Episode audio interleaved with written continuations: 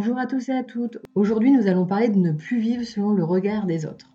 L'entrepreneuriat a cette force qu'il faut tout construire de A à Z. Cela prend un certain temps, c'est souvent difficile, mais c'est aussi une chance. C'est une chance d'être soi-même et de ne plus vivre selon le regard des autres. Toute notre vie, nous avons eu un certain nombre de règles à respecter. C'est indispensable pour vivre en société. Je n'ai donc rien contre l'éducation. Seulement le cerveau enregistre les noms. Il ne faut pas, tu ne peux pas, je ne veux pas, etc. Et cela a plusieurs implications. Comme par exemple euh, l'attente inconsciente de l'approbation de son entourage. Alors, c'est normal, c'est aussi une sorte d'assurance qui nous rassure. Moi, la première. Lorsque je visite un logement, j'y vais avec ma mère, je lui demande ce qu'elle en pense et je tiens compte de son avis. Mais lorsque l'on crée son entreprise, il existe deux situations. La première, votre entourage n'est absolument pas issu de l'entrepreneuriat. Ils ne connaissent pas cet univers et sont donc naturellement inquiets face à l'inconnu, face aux risques que vous prenez, face à leur propre peur de l'incertitude. Leur discours, leur regard reflètent donc ces doutes et ces peurs et vous devez de ce fait vous détacher de leur regard afin d'être moins impacté par leur état. Un conseil en aparté, euh, si cette situation se présente, votre entourage n'est pas dans votre tête. Il ne visualise donc pas votre cheminement de pensée, votre but et les moyens que vous allez mettre en place pour y arriver. Une bonne discussion aidera dans tous les cas. Expliquez votre projet, votre vision et votre plan d'action et montrez que vous croyez en vous. La question n'est pas allez-vous réussir, mais quand et comment allez-vous y arriver.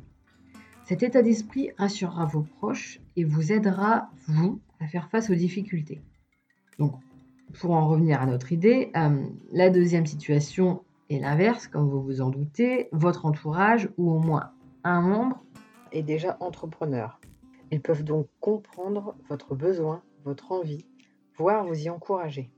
Mais leur expérience va les inciter à vous conseiller et surtout à vous orienter. c'est positif et cela part d'un bon sentiment. Ils veulent vous aider et vous éviter quelques-unes des galères qu'ils ont eux-mêmes rencontrées.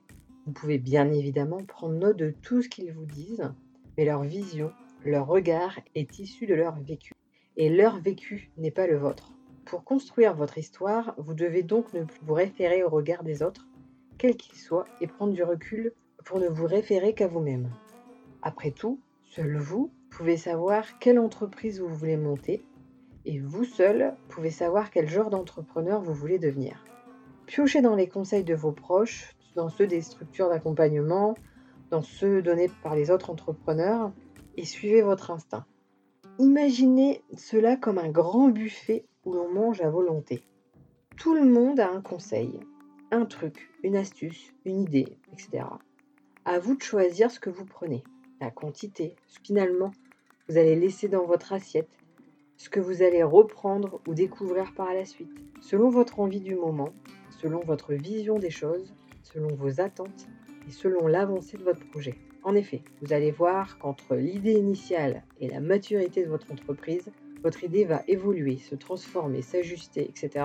Vous allez parfois avancer pour mieux reculer et ce n'est pas grave. C'est aussi comme ça que l'on expérimente et que notre vision s'ajuste. L'important est d'être dans le mouvement en fait expérimenter, analyser, réfléchir, s'écouter, essayer de nouvelles choses d'une autre manière, persévérer tout simplement. C'est pour cela que vous pouvez mettre de côté les résultats obtenus au test de personnalité.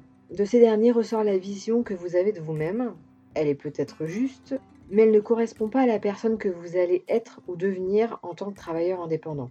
Vous allez faire face à des difficultés, dépasser vos limites, vous mettre parfois dans des situations d'inconfort et et c'est pour ça que vous allez devenir une meilleure version de vous-même. Et donc, vous ne devez pas rester focalisé sur ce que dit votre test. Une personne se créant un travail avec du sens, du plaisir. Une personne qui va se redécouvrir dans ce rôle et porter un autre regard sur les choses, sur la vie, sur soi-même.